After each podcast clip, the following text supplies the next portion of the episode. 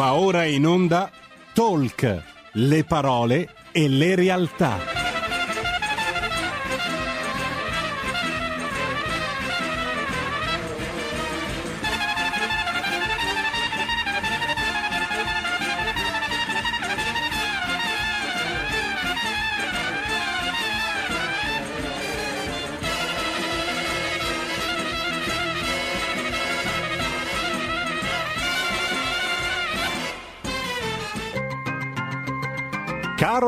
Rossi conduce Envisioning, le voci dell'innovazione.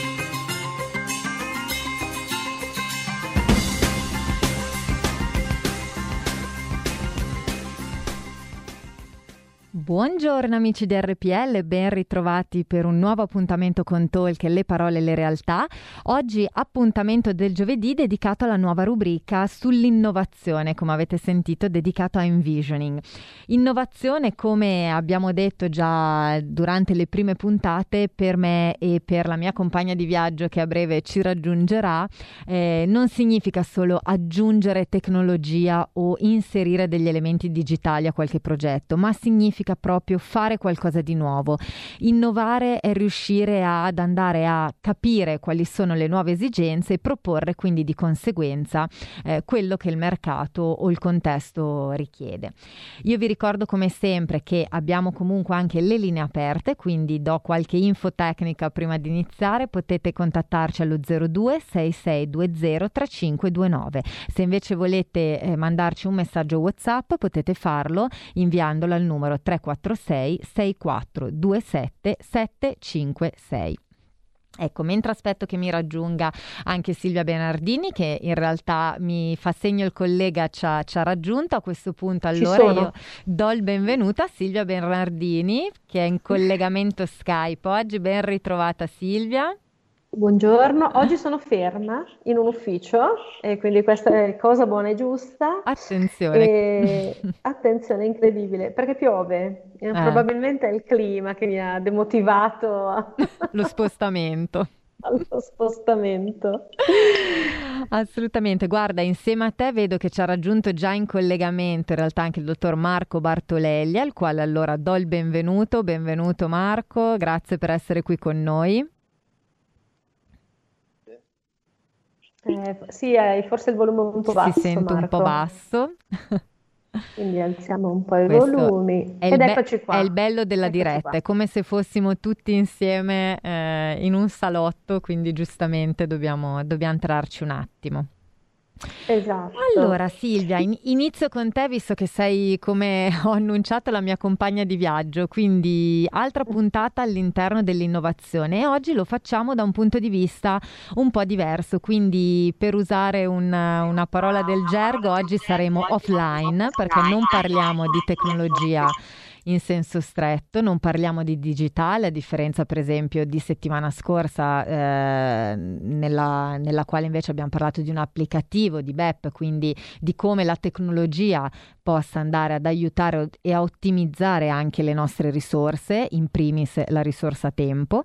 Oggi invece eh, ci concentriamo su un concetto di innovazione intesa come riuscire a fare qualcosa di nuovo nei processi. Oggi addirittura parleremo della formazione di una nuova figura professionale, quindi un argomento assolutamente molto importante perché va a toccare veramente un aspetto importantissimo, il lavoro. Quindi Silvia, no, vuoi, senso... vuoi, fare un po' un'introduzione di, sul tema? Vuoi spiegarci un po'? Innanzitutto ti faccio la, la domanda più semplice no? che si saranno posti magari anche gli ascoltatori in questo momento. Che cos'è progettista di quartiere? Quindi di cosa parliamo oggi? Eh, oggi parliamo di una cosa che eh, stiamo cercando di capire da svariati anni, oserei dire, forse dalle primissime eh, collaborazioni che abbiamo avuto proprio con Marco. Con Marco ci siamo incontrati nel discorso della progettazione europea e soprattutto nella, della progettazione sociale come possibilità di realizzare attività interessanti di supporto alle fragilità territoriali in ambito macro. In realtà nella nostra esperienza, nella nostra osservazione, quello che abbiamo visto è che spesso e troppo spesso questi progetti sono talmente ampi e talmente complessi eh, sull'attivazione di partenariati, sulla progettazione delle attività, che di fatto, pur magari essendo approvati ed essendo anche depositari di fondi importanti, hanno delle lentezze burocratiche di attivazione tali per cui quando il progetto finalmente è pronto, il rischio è che l'esigenza per cui si era lavorato tanto sia sparita, non ci siano più delle richieste affini, il progetto debba essere stato spostato come focus con il rischio magari anche di perdere il finanziamento e di fatto non si riesce a recepire un valore effettivo di quello che viene, di, di quello che viene fatto e di tutto il tempo che la gente ha speso nel realizzare queste cose. E quindi ci siamo chiesti, ma dobbiamo proprio per forza fare mega progetti? Non possiamo pensare a delle cose più piccole e più limitate nel tempo e nello spazio che siano più, di più eh, veloce risoluzione di esigenze immediate e che attivino delle attività diverse. Per cui abbiamo mm, iniziato a ragionare con un po' di persone afferenti al nostro network che si occupa di no profit, che si occupa di società benefit, che si occupa di economia di seconda mano, di ci- economia circolare.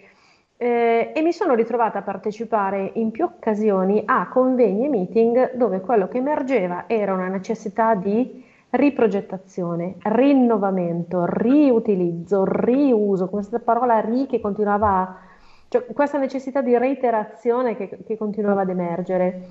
E eh, per ridere, eh, durante una chiacchierata con un architetto del quartiere in cui vivo, eh, che stava eh, ragionando su come declinare un progetto francese di chiosco di sostegno che si chiamava Lulu Dammarou, in, in, nel, nostra, nel, nostro contesto. Eh, il tutto era partito dal supportiamo gli anziani. Io mi ricordo che la domanda che gli avevo fatto era: ma perché ci sono tutti questi anziani nel nostro quartiere? Non è che ci sono quelli che hanno i bambini piccoli o quelli che devono portare a spasso i cani. E per ridere eh, è nato un progettino chiamato Il quartiere per il quartiere che abbiamo iniziato ad osservare un po' dall'esterno per vedere come si comportava.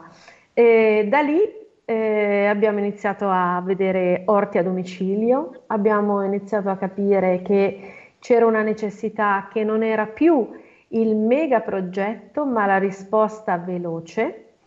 E durante un convegno lo scorso anno a Foligno, in cui proprio la, il Festival dell'Architettura ci aveva invitato a parlare della necessità di innovare le figure dei, dei, dei progettisti architettonici e paesaggistici, perché eh, troppo eh, diciamo brandizzati e troppo poco concreti su quelle che sono le esigenze territoriali e io avevo fatto una sorta di introduzione un pochino più sociologica. Eh, il collega del design aveva parlato delle strategie divergenti, il collega del modello di business aveva parlato di come poi le cose si mettono in pratica e eh, il buon Mario Beltrami, ideatore di Cooper quasi ridendo sul palco, aveva detto: Cavolo, io ho fatto tutte queste cose qui e non me ne sono accorto. E da lì abbiamo declinato una sorta di eh, metodo esterno, ripetibile e scalabile, che vuole essere la risposta di un ripetitore locale che raccoglie esigenze e fornisce servizi alternativi che attivino innanzitutto una nuova fiducia in un territorio, in un terreno sociale che è quello un po' forse traumatizzato dal Covid. Non a caso questa iniziativa mh, proprio vorrei dire quasi grazie alla pandemia è decollata in maniera inaspettata, ma soprattutto attiva strategie di microeconomia che nella nostra mente saranno quelle che ci aiuteranno a supportare i momenti meno felici che ci aspettano. Ecco, perfetto. Nel frattempo vedo che abbiamo ripristinato anche il collegamento con uh, Marco. Vediamo se ci senti. Marco, vuoi sì. aggiungere qualcosa? Vu- voi mi sentite? Perfetto, ottimo. Sei ho con noi. Cambiare, ho dovuto cambiare strumento perché quello precedente non funzionava. E, dunque, sì, eh, intanto confermo tutto quello che ha detto Silvia e, e, e, anzi quando noi andiamo ai convegni a presentare queste cose di solito quando io dico qualche cosa poi lei interviene dicendo che è sbagliato quello che avevo detto non è vero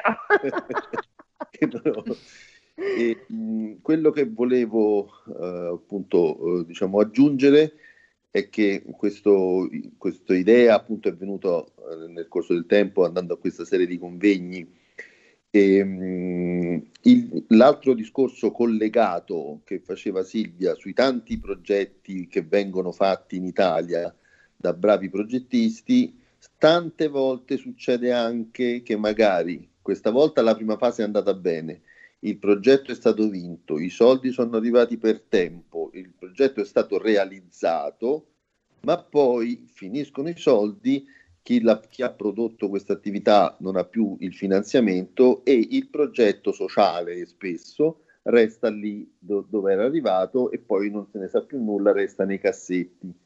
Quindi in, insieme a questo discorso che abbiamo iniziato, che Silvia stava spiegando, de, de, della definizione di questa figura del progettista di quartiere, stiamo parallelamente promuovendo e creando una rete nazionale che si occupi di questo tipo di attività. E questo tipo di attività locali nascono proprio dal fatto che eh, noi abbiamo avuto, come sappiamo, questa globalizzazione spinta negli ultimi anni, che però sta facendo ri- scoprire i sistemi di vicinato, cosa che ancora di più è, è avvenuta con il Covid, ha accelerato questa riscoperta delle attività di vicinato e il fatto che nelle città c'è sempre più spazi vuoti da andare a recuperare. Quindi questi sistemi insieme, lo, gli spazi vuoti, la ricerca di nuovi eh, metodi di aggregazione, di ritorno un po' al contatto anche personale, secondo noi, oltre l'aspetto tecnico del progettista di quartiere, che un sarà un po' il coordinatore, c'è la necessità proprio di creare una corrente di pensiero, una, un network specifico. E su questo quindi stiamo ragionando e faremo anche a breve la costituzione dell'associazione dei progettisti di quartiere che però non sarà soltanto eh, ristretta alla figura del progettista di quartiere ma promuoverà proprio questo concetto di ricreare le relazioni tra persone, tra esigenze locali e la, la comunicazione tra i vari eh, soggetti che operano. Concludo dicendo i soggetti con cui il progettista di quartiere deve eh, interfacciarsi sono in primis deve conoscere il suo territorio, conoscere ad esempio le associazioni di quartiere, le associazioni co- dei commercianti, deve poi eh, sapere quali altre realtà ci stanno, come può essere un centro anziani, deve saper interloquire, questo è importantissimo, con le istituzioni comunali o municipali, perché se, se non sa fare questo, poi può essere anche avere le idee migliori, conoscere tutti, e deve saper poi eh, progettare secondo le regole della progettazione. Quindi questa figura deve essere il collante di tutti questi soggetti. Mm.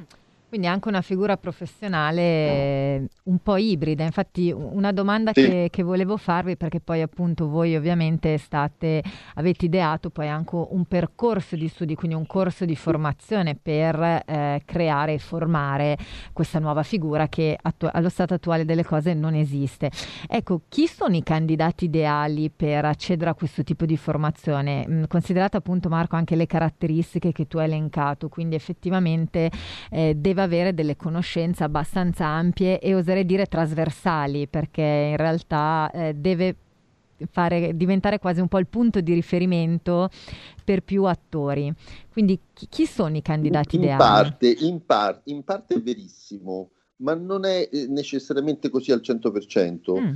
Nel senso che se noi abbiamo fatto il, il, il, corso strutturato è completissimo di tutti gli aspetti che appunto sono molteplici e come sottolineavo, oltre agli aspetti tecnici c'è, c'è la capacità eh, relazionale molto importante.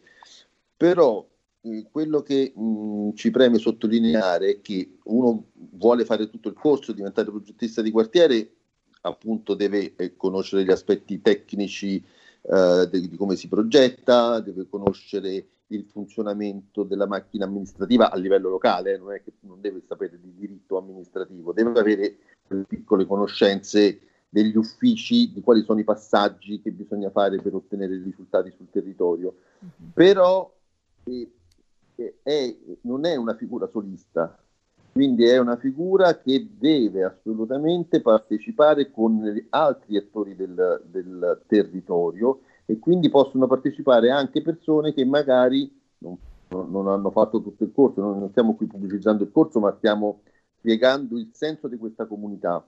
E quindi possono anche partecipare persone che ha, hanno delle competenze mh, soltanto settoriali. Silvia, aggiungi ehm, sì, no, l- diciamo che il progettista nasce nella logica del coordinamento di progetto, quindi deve sicuramente sapere un po' di tutto, ma a quello ci pensiamo noi, perché per esempio c'è un'area dedicata alle strategie divergenti del design thinking, che è una cosa che raramente si utilizza nella, diciamo, nella soluzione e nel, nel trovare eh, strategie legate a servizi alternativi che invece eh, è stata particolarmente apprezzata da tutti quanti. Però in realtà quello che fa la differenza poi è che il progettista è in grado di creare il team, cioè in grado di capire che cosa effettivamente serve. Se lo sa fare bene, se non lo sa fare, trovi qualcuno che lo fa. Perché l'obiettivo non è escludere a favore di una testa pensante, ma è includere tante competenze a favore di un progetto che si realizza. Non a caso eh, i nostri progettisti hanno lavorato in team, quindi hanno creato due gruppi. Paradossalmente abbiamo avuto due gruppi bellissimi, uno in Sardegna e uno in Lombardia. Eh, il gruppo Veneto si è un po' perso, eh, e però eh, loro si sono proprio trovati, eh, sono andati a fare le ispezioni territoriali, eh, uno era più bravo a fare le ricerche, l'altro era più bravo a valutare l'impatto ambientale, l'altro era più bravo a definire, eh, che ne so, la viabilità urbanistica. Il progettista tira le fila di fatto mm. e fa in modo che il progetto si realizzi velocemente e subito. Infatti l'attestato che i ragazzi conseguiranno stasera alle 18 è perché i progetti sono stati ritenuti attuabili e ci sono delle segnalazioni di interesse da parte di comuni e di piccole associazioni che vorrebbero capirne di più. Ottimo. Eh, no, tra l'altro nella seconda parte faccio già un'anticipazione, ci raggiungeranno due eh, corsiste quindi, che hanno frequentato eh, i corsi e, e, potranno darci anche la, la, loro testimonianza, quindi il punto di vista interno da, da chi ha, ha, seguito. E tra l'altro come vedremo sono anche due profili professionali completamente diversi tra di loro, quindi eh, questo risponde un po' e suggella quanto detto da te Silvia sul fatto che appunto sia sì. una figura veramente trasversale universale. No, è molto interessante, fa emergere proprio anche il il concetto, credo, di, di, rete, perché parte proprio tutto da lì, cioè sia da quello che ho inteso, esatto. dal momento della formazione fino poi alla messa in atto di quello che sarà il lavoro. Quindi la capacità di saper ricreare una rete sul territorio, andando magari a mettere in contatto anche possibili attori che fino a quel momento magari non si sono neanche parlati o non hanno neanche compreso che eh, mettendosi insieme potrebbero eh, far nascere delle collaborazioni o delle sinergie utili poi per la comunità. Quindi questo esatto, è esatto, proprio questo, sì. È un messaggio molto positivo. No, infatti io su questo, tra l'altro siamo stati contattati da alcuni enti di certificazione perché noi abbiamo un'esperta interna che si chiama Valentina Vitale, che secondo me è una ragazza, un'antropologa bravissima, antropologa etnografa, insomma, queste professioni particolarissime, però eh, che proprio che non, centrata, non siamo neanche in grado di capire bene, di definire in grado di spiegare. e lei ha avuto la, l'idea geniale, perché ha le capacità e, e, e, tutto sommato ci si è messa veramente di impegno, di creare una tavola sinottica per cui ha raccolto tutte le certificazioni eh, della Uni relative alle professioni che noi abbiamo citato, compresa quella del, del designer, e ha proprio creato i touch point facendo una comparazione fra tutto ciò che serve di ciascuna professione. Per cui quando siamo stati contattati da alcune società di certificazione, che la prima cosa che ci hanno detto è ah, certificate il corso, create la ISO, e lì per lì cioè, sembrava una cosa bella, però in realtà poi io mi sono confrontata anche con i colleghi di Go for Benefit, con Beatrice Bettini, che tra l'altro ha citato questo progetto come degno di una, eh, di una società benefit. E, e, ci siamo chiesti aspettiamo un anno, aspettiamo un annetto, vediamo cosa succede, vediamo come l'associazione delinea la professione, magari ai sensi della legge 4 2013, perché l'obiettivo non vuole essere eh, il bollino, cioè non vogliamo pregiudicare questa frequenza a chi magari ha soltanto una terza media, però ha eh, 65 anni di vita passata a fare eh, il supporto all'attraversamento strade dei bambini e che quindi è diventato la spalla su cui tante mamme che hanno problemi piangono e che potrebbe essere invece una persona importante da inserire in un team di conoscenza del dato vero del territorio. Mm. l'altro esempio che faccio è stato l'ultimo contatto che abbiamo avuto con eh, il comune di Luzzana, grazie a Loredana Gallo, che è uno del, dei consiglieri comunali che vuole assolutamente mettere in piedi il progetto sui comuni della Val Cavallina perché durante il periodo del lockdown hanno creato una raccolta fondi specifica per l'erogazione di eh, alimenti di supporto alle famiglie in difficoltà e in realtà si sono ritrovati con le famiglie che si vergognano ad andare a chiedere questo tipo di supporto, perché il servizio non è partito come esigenza dal territorio, ma è partito come atto di bontà che però ha messo in crisi la dignità delle persone. Certo. E quindi questo per esempio è uno degli esempi da cui imparare, cioè forse le persone non vogliono che gli si dia, ma vogliono poter dire di che cosa hanno bisogno. E in questo ribaltamento di prospettiva, secondo me, noi abbiamo abbastanza centrato l'obiettivo di creare figure consapevoli di quello che può essere un lavoro di ricerca per fornire ciò che serve. Sì, questo potrebbe anche cambiare un po' i paradigmi del mondo del lavoro, no? Perché giustamente tu facevi l'esempio, magari una figura eh, magari di una certa età che nel mondo del lavoro cosiddetto tradizionale magari potrebbe far fatica a trovare una collocazione, in realtà in un'ottica eh, di questo tipo legata a, a, progettista di quartiere può diventare invece una risorsa preziosa perché parte di un esatto. team e quindi può diventare anche a livello personale, eh, dare sicuramente una certo, fonte di ispirazione. Può portare di sicuro un valore, può portare di sicuro un valore rispetto a quello che ho vissuto e io non volevo privare eh, in virtù di un, di un, titolo di studio sicuramente meritato, ma a volte anche un po' semplicemente raccolto per obbligo, eh, la possibilità di accedere a questo corso. Ottimo, eh, questa è una notizia molto interessante da, da, condividere anche con chi ci sta ascoltando perché appunto soprattutto in un periodo così particolare anche come quello che stiamo vivendo nel quale purtroppo sappiamo tutti il mondo del lavoro è, è in crisi, sicuramente un, un, cambio di prospettiva da questo punto di vista può aprire nuovi scenari.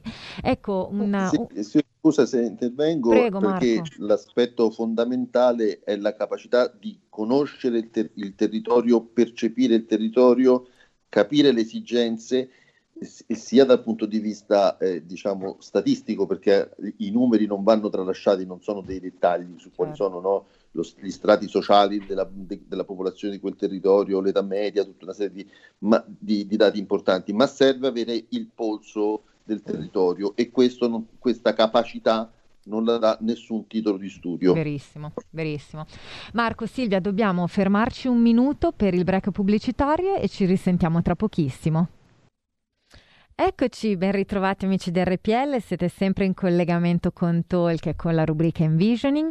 Prima della pubblicità stavamo chiacchierando con eh, Silvia Bernardini e Marco Barlo- Bartolelli uh, in merito a questa nuova figura professionale, ovvero progettista di quartiere e ci stavano Silvia e Marco ci hanno spiegato proprio come è nata l'esigenza di eh, creare un corso di formazione per una, una nuova figura professionale che potesse avere come obiettivo obiettivo quello di andare a prendersi un po' più cura del territorio, quindi eh, veramente un, un, progettista che potesse eh, creare qualcosa di nuovo e che, che, rispondesse poi alle esigenze soprattutto dei microterritori, quindi per esempio il quartiere. Stavamo vedendo mentre aspettiamo di ripristinare un po' i collegamenti con tutti perché adesso ci raggiungeranno in questa seconda parte anche altri due ospiti, quindi oggi una puntata numerosa dove ho il piacere di avere con me tanti ospiti. Eh, ci, avevano, ci hanno descritto un po' le caratteristiche di questa figura professionale e un aspetto a mio avviso molto interessante che ripeto per chi eh, si dovesse essere messo in collegamento solo adesso è il fatto che questa professione vuole essere dedicata a eh, chiunque abbia una forte conoscenza del territorio e abbia voglia anche di sapersi un po' mettere in gioco e saper sfruttare e mettere a frutto quelle che possono essere le sinergie o le relazioni che su un territorio si possono eh, andare a costruire. Quindi questo secondo me a mio avviso è una, un bel cambio di prospettiva rispetto a quello che può essere la visione tradizionale del mondo del lavoro dove a volte eh, magari c'è anche una difficoltà ad accedere al mondo del lavoro causa mancanza di titoli di studio specifici piuttosto che per una questione anagrafica. Sappiamo che eh, in alcune realtà aziendali dopo una certa età è molto più difficile entrare perché le aziende preferiscono eh, personale più giovane per tutta una serie di motivi sui quali non ci soffermiamo in questo momento. Eh, però ecco, la, l'idea di cui ci, ci hanno parlato Silvia e Marco ci hanno dato un'idea appunto di come eh, si può provare a fare qualcosa di diverso, cercando di ricreare anche mh, un valore e andare a dare valore a quelle che sono anche le risorse presenti sul territorio. E quindi sfruttare quello che eh, purtroppo in questi mesi di emergenza abbiamo vissuto un po' anche tutti noi sulla nostra pelle, ovvero andare a riscoprire quelle che sono le realtà locali, i negozi del, del cosiddetto vicinato e andare a creare in un certo modo un circolo virtuoso dove all'interno del quale tutti possano lavorare eh, serenamente e produrre anche eh, ricchezza fondamentalmente. Quindi l'obiettivo è proprio quello. Vediamo se nel frattempo siamo riusciti a ripristinare un po' i collegamenti. Ok, perfetto. Allora, mentre aspettiamo Marco, io, c'è Silvia quindi in linea con me, esatto. giusto? Ok, esatto. ci sei tu, poi aspettiamo Marco, d'altronde questo è il bello della diretta, quindi ovviamente eh, sì. qualche imprevisto può capitare. Quindi nel frattempo so che però a Silvia ci hanno raggiunto le altre due nostre ospiti, quindi io darei a questo punto subito il benvenuto a Sara Milazzo. Buongiorno Sara. Buongiorno a tutti tutti, buongiorno. Buongiorno, grazie per essere qui con noi e insieme a te ci ha raggiunto anche Mara Ladu. Buongiorno Mara. Buongiorno, buongiorno a tutti. Eccoci. Allora, mentre aspettiamo che si ricolleghi anche Marco con noi, eh, vi andiamo un po' a presentare. Come avevamo anticipato nella prima parte della puntata, durante la quale appunto Silvia e Marco ci hanno spiegato il, pro- il, il progetto, il corso, ora passiamo alle testimonianze dirette perché Sara e Mara sono due corsiste che hanno frequentato appunto il corso di formazione per diventare progettista di quartiere e quindi insieme a loro adesso vogliamo sapere la vostra testimonianza. Nel frattempo vedo nello schermo che si è aggiunta anche Marco, quindi ci siamo tutti in questa meravigliosa tavola rotonda. Eccoci, ben ritrovati Marco. Allora, eh, Sara, in, inizio da te innanzitutto, benvenuta, presentati, dici un po' tu innanzitutto di cosa ti occupi e perché hai, hai scelto di voler frequentare un corso di questo tipo, quindi per diventare progettista di quartiere. Ok, buongiorno ancora a tutti e a tutte. Allora, io ho una mm, formazione prevalentemente umanistica, eh, con però un forte interesse per la progettazione e la creatività, dove mi ha portato, eh, mi ha portato al progettista di quartiere dopo vent'anni di formazione. No, eh, quindi parto insomma con una formazione umanistica, lettere, comunicazione, quando c'era ancora solo l'indirizzo comunicazione e scienze umane all'epoca. Mm. E poi dopo, eh, appunto, nasco poi anche come, come giornalista, poi finalmente, cioè, e poi trovo la grande azienda sulla, sulla, mia strada, entro nella grande azienda, dieci anni di HR, comunicazione e marketing, e poi eh, decido di mettere a frutto questi dieci anni invece per un progetto più, più, più mio, e quindi abbandono la grande azienda, questo 5-6 anni fa, e eh, insomma intraprendo il percorso della, così, dell'imprenditorialità diventando socia di una, di una, società e aprendo un, un, un co-working con libreria e, eh, ed eventi, quindi sono insomma, una, gro- una grande eh, realtà a Milano eh, dove appunto si organizzavano eventi, ehm, uno spazio di, di, di co-working con una libreria e anche lì io mi sono occupata. eh, e di tutta la parte di libreria, poi anche della comunicazione, dell'organizzazione degli, degli eventi e eh, anche un po' insomma della, ehm, dello sviluppo di questo, eh, di questo progetto. Eh, poi arriviamo al lockdown, sostanzialmente ho fatto insomma, un escurso molto, molto, molto rapido e ehm, con il lockdown eh, e, con, e, con, la pandemia io già, eh, avevo già lasciato da un anno eh, insomma, la, la, mia attività, attività precedente e, che era Milano mh, mm, e quindi mi ritrovo uh, chiusa tra le, Be- tra le, mura di Bergamo sostanzialmente per il lockdown, città che io appunto uh, ho iniziato a, diciamo, mh, mm, a, a vivere uh, probabilmente in modo un po' più intenso grazie al progettista di quartiere sostanzialmente, perché prima appunto conoscevo mol- molto più Milano come, come realtà in, in, posto di Bergamo, anche se insomma sono, è da quando sono nata che eh, la A4 Milano-Bergamo è la mia praticamente terza casa a questo, a questo punto. Quindi eh, scopro il progettista di quartiere durante il, proprio i mesi di, di, di, lockdown o forse poco prima, adesso non ricordo bene esattamente, comunque lo, lo scopro e mi si, mi si accende proprio una, una, una, lampadina, a parte anche eh, di entusiasmo che in quel periodo non era non è stata, una cosa, eh, non è stata una, esatto. cosa, una cosa, da poco, ecco. Mm. E perché appunto ehm, a, me, a, me, è sempre piaciuto ehm, progettare, no? soprattutto vabbè, nella parte sì, concettuale insomma, di idee, ma poi anche eh, insomma, mi piace anche l'operatività, quindi anche il, tutta la fase poi che segue all'idea, perché eh, insomma, poi dopo le idee devono anche essere realizzate. E quindi ho detto questo è proprio quello che eh, mi manca come formazione eh, tecnica, nel senso che eh, probabilmente come Mario l'abbiamo fatto in passato, vabbè, nelle grandi aziende lo si fa, ma è un meccanismo completamente diverso ovviamente, no? la progettazione mm. di qualsiasi progetto che può essere la macchina che distribuisce elettronica di consumo al eh, all'epoca lavorai sulla intranet aziendale, la prima intranet aziendale, quindi però sono mm. tipi di progetti diversi e insomma si è in un flusso completamente diverso di, eh, di lavoro. E eh, invece quello che avevo fatto già con la mia seconda, seconda mh, mm, parte insomma, di, di, della professione, quindi ehm, un progetto già più rivolto alla, alla, alla collettività, eh, allora mh, mm, ho, ho, trovato davvero interessante l'approccio dei progettisti di quartiere, come dicevo, sia per la parte tecnica, ma soprattutto per mh, mm, eh, l'intuizione del, del, del, progetto, cioè l'aver intuito eh, che era una, una figura, comunque se sarà una figura mm, bene, comunque era un'esigenza, eh, un'esigenza mh, sentita e, ehm, e, poi mi ha colpito la prospettiva del corso, cioè parte tecnica, ma anche eh, tutta la parte che va bene nella, nella dizione che ho seguito io è stata praticamente fatta da, eh, tenuta da, da Silvia, eh, che era la parte diciamo più, più, più, più concettuale no, del, eh, del, del corso.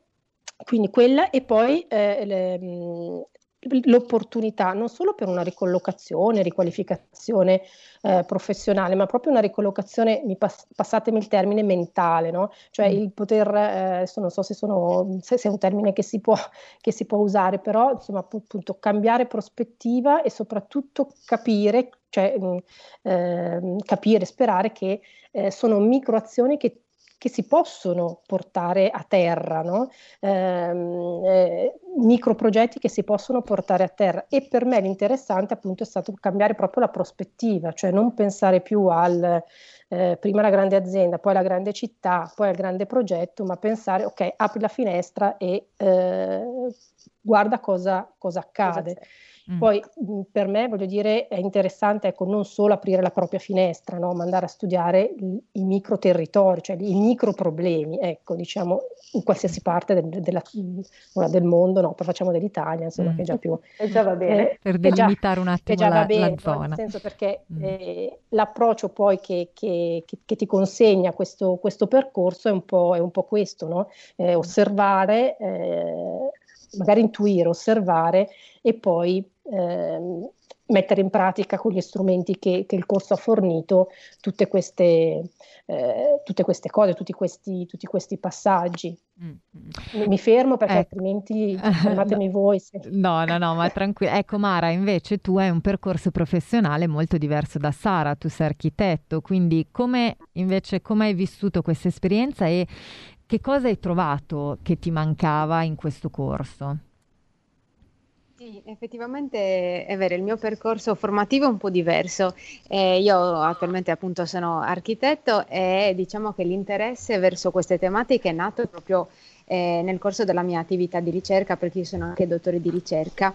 E diciamo negli anni del dottorato io ho approfondito molto il tema della rigenerazione urbana, che è un tema che in Italia eh, non è stato eh, trattato come in altre parti d'Europa la, la, mia esperienza in Inghilterra mi ha mh, diciamo, fatto prendere contatto con realtà che hanno sperimentato questo concetto in maniera veramente totale perché in Inghilterra ci sono state delle intere città che eh, dopo la crisi industriale erano veramente ehm, in condizioni tali da dover eh, immettere un programma, un pacchetto di azioni che riguardasse non soltanto una riqualificazione fisica, ma proprio eh, l'immissione di una nuova linfa in territori che non avevano più possibilità appunto di crescita e quindi la rigenerazione urbana nasceva proprio in questi contesti che, dove era necessario ripartire dalla stessa popolazione anche per eh, formarla per i nuovi modelli di sviluppo economico che si voleva eh, intraprendere. E quindi mh, diciamo che lì ho capito l'importanza di mh, eh, considerare tutto l'aspetto della, eh, veramente dell'attivazione in termini sociali ed economici dei processi di rigenerazione urbana e non soltanto di riqualificazione fisica del, della componente fisica delle città. E diciamo che durante appunto la mia ricerca ho incontrato ho fatto l'incontro con Silvia Bernardini eh, a un convegno a Bergamo in cui si parlava proprio di strategie per... Eh, a Bergamo il... o a Bolzano? Ah, a Bolzano, scusa, è vero, a Bolzano. Eh, dove si, mh, appunto si parlava di strategie per il recupero e il riuso di, del patrimonio edilizio dismesso, che eh, molto spesso ehm, rappresenta una parte consistente delle nostre città. Quindi in questo caso eh, è necessario non soltanto pensare al progetto di recupero in termini fisici, ma anche funzionali e eh, questi immobili a volte hanno una potenza tale da poter riattivare dei processi di rigenerazione eh, economica e sociale. E ehm, subito mi ha colpito l'esperienza che raccontò in quell'occasione Silvia eh, di Bergamo, che era proprio un'esperienza che nasceva dal basso e mi ha fatto capire come eh, un quartiere potesse veramente rinascere non soltanto attraverso una strategia di politiche pubbliche di lungo termine che avevo in realtà visto in Inghilterra, ma anche con eh, diciamo, po- progetti eh, che provenivano direttamente dal basso ehm, eh, della, che interessavano direttamente la popolazione locale e, e che eh, si sposavano benissimo anche con, le, con, la materia di cui mi stavo interessando, ovvero del recupero di intere parti di città. E, ehm, e, quindi diciamo che questo interesse è nato proprio dalla, dalla necessità di indagare eh, in maniera ancora più eh, profonda eh, questa triplice eh, valenza della rigenerazione urbana, che è appunto fisica, economica e sociale. Sì, insomma, questi sono stati i motivi che mi hanno portato a frequentare il corso, eh, che è stato molto... Beh, Mara ha anche un altro grande, grande merito, nel senso che abbiamo avuto delle interlocuzioni anche grazie all'intervento della eh, professoressa Balletto che poi ha creato questo, questa sinergia Cagliari-Bergamo. Eh, grazie alla convenzione con il Dipartimento di Ingegneria Civile e Ambientale e eh, soprattutto ehm, ha fatto sì che, eh, essendoci alcuni architetti interessati alla, all'iniziativa, i Materia abbia riconosciuto eh, le ore di frequenza come credito formativo professionale per gli architetti. E in più Santa Mara ci ha gestito il BEP come tutor, nel senso che progettista di quartiere in questa sua veste sperimentale è stato il primo corso online ad essere tracciato dal BEP proprio perché essendo tutti in città diverse l'obiettivo era eh, poter tracciare comunque che tutti stavamo frequentando il corso per garantire eh, i crediti formativi ehm, a, a, ai partecipanti. Mm. E quindi diciamo, le, ha avuto questa doppia funzione non soltanto di alunno interessato, ma anche di eh, ripetitore Traino, eh sì. e controllore. È vero, confermo. Tra l'altro sperimentando una nuova app perché siamo super tecnologici. eh sì, su questo sì, su questo sì. Ottimo. Ecco, no, ehm, mi hanno colpito molto le tue parole, Mara, perché hai parlato anche di sociale e questo secondo me è proprio anche un, un po' una chiave di lettura interessante e importante di questo progetto, perché a differenza magari, come dicevate anche voi, di grandi bandi eh, pubblici piuttosto che di grandi opere pubbliche, eh, questo progetto mira proprio ad avere un occhio di riguardo per quella che è la popolazione, il territorio, quindi inteso anche come comunità. E questo credo che eh, possa essere anche un punto che lo differenzia magari da, da, altri percorsi formativi o da altre professionalità. E questo vedo con qualcosa che ritorna e dalle vostre parole effettivamente emerso come, come punto di forza di, di questa esperienza. Quindi infatti... Eh alla luce della vostra esperienza proprio di, di corsiste fresche, diciamo, di, di frequenza, eh, rivolgo questa domanda sia, sia, a Mara ovviamente che a Sara. Eh, perché pensate che appunto progettista di quartiere possa essere così rivoluzionario eh, come corso rispetto magari ad altri corsi qualificanti o professionali che magari avete avuto anche modo di eh, approcciare nel vostro percorso professionale? Vai, vai. vai chi vuole. Una domandina. Vai Sara, una domanda facile uh, facile. Facile facile, ma perché ehm, credo che dia appunto l'opportunità di, ehm, di, di agire, cioè di, di, di, agire, quindi non solo insomma, intuire, progettare eccetera, ma anche di, agire per arrivare poi a, a, a delle azioni eh, mirate che danno dei risultati concreti, eh, che possono essere anche piccoli, però ehm, possono essere il ricollocamento di una persona, può, può, essere il servizio per un anziano, può essere eh, insomma il, uno spazio ridato alla città, un'aiola, un'aiola più curata, però sono, ehm, sono, sono azioni tangibili eh, che, che si vedono e soprattutto che possono essere realizzate ehm, in modo diciamo meno ehm, gestito da altri rispetto ai grandi progetti eh, so, europei o sociali.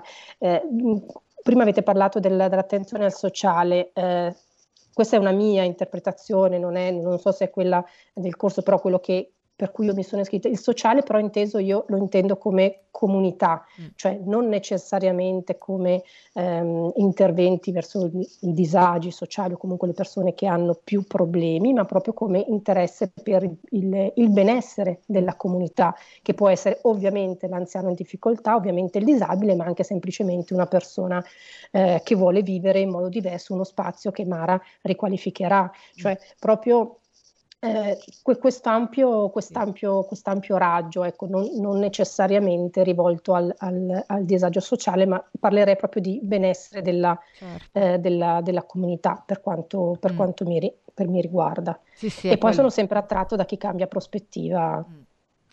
Per vedere la realtà. Certo. Ecco.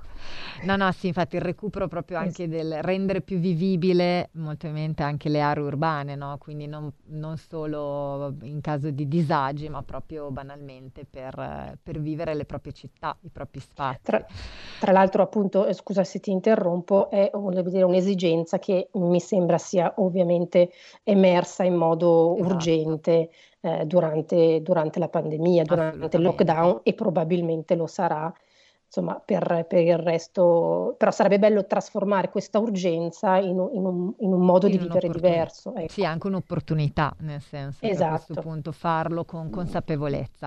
Mara, vuoi aggiungere qualcosa? Volevo, Marco, scusa, prego. Scusa Carola, prego, prego. volevo confermare a Sara che volevo confermare a Sara che è proprio centratissimo quello che ha detto esatto e che è un po' quello che abbiamo detto nella prima parte del, di questo programma, mm-hmm. l'importanza proprio della comunità e di ricreare le interrelazioni tra i soggetti eh, del, del, quartiere.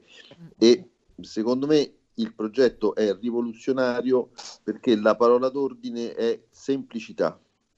Mm. Questo secondo me è il punto centrale di tutto il progetto, fare cose semplici e metterli insieme al sistema, insieme e condividendole con gli altri, ma cose semplici. Mm. Alla Io portata di tutti, di, forse. Sì, di aggiungere giusto un aspetto che secondo me per la mia esperienza è stato fondamentale, eh, cioè che il progettista di quartiere rappresenta una bellissima evoluzione del progettista sociale perché mh, eh, abbiamo diciamo, superato il livello delle, delle azioni di volontariato ma eh, siamo, eh, abbiamo cercato di realizzare qualcosa che avesse una sostenibilità economica. Quindi il progettista di quartiere ehm, è colui che non solo fa da sentinella ai problemi, ma cerca anche di eh, portare delle soluzioni a questi problemi attraverso un approccio che garantisca la sostenibilità economica del progetto. Questo, è, questo principio per me è stato molto stimolante perché tra l'altro ehm, ci ha permesso di ragionare in termini nuovi eh, anche sull'attivazione di nuovi processi produttivi di fornitura di servizi che hanno trovato la sostenibilità economica proprio nell'acquisizione del, del principio dell'economia circolare, per esempio. Mm. E allora ci siamo resi conto che appellandoci appunto, facendo nostro il principio dell'economia circolare, era possibile anche ripensare alcuni mestieri tradizionali eh, secondo forme nuove eh, che si basano sul reperimento dei materiali non più utilizzati e sulla, eh, sullo sviluppo di creatività e, e, la valorizzazione di competenze territoriali. Ehm, e, quindi penso che appunto la, l'attenzione per la sostenibilità economica delle proposte faccia fare quel saltino in più rispetto alla competenza del progettista sociale e di tutte le bellissime azioni che abbiamo in Italia di iniziative di volontariato promosse e finanziate dai privati ma anche dal pubblico e esatto. quindi è una figura che cerca sì. di reggersi da sola. Mm. Nella, esatto, eh. a, a, proprio a sostegno di quello che dice Mara, eh, un piccolo club eh, Rotary, il club Hospital One Giovanni XXIII, ha sposato l'iniziativa e ha, ha, deciso di supportare la prossima edizione online che sarà in partenza il 10 di novembre, erogando due borse di studio in questo caso per due abitanti di Bergamo o provincia, perché essendo un club bergamasco ehm, chiaramente Beh, vuole lavorare su questo territorio. Certo. E eh, in questo appunto io ringrazio il presidente Claudia Canesi e l'assistente al governatore Luca Carminati.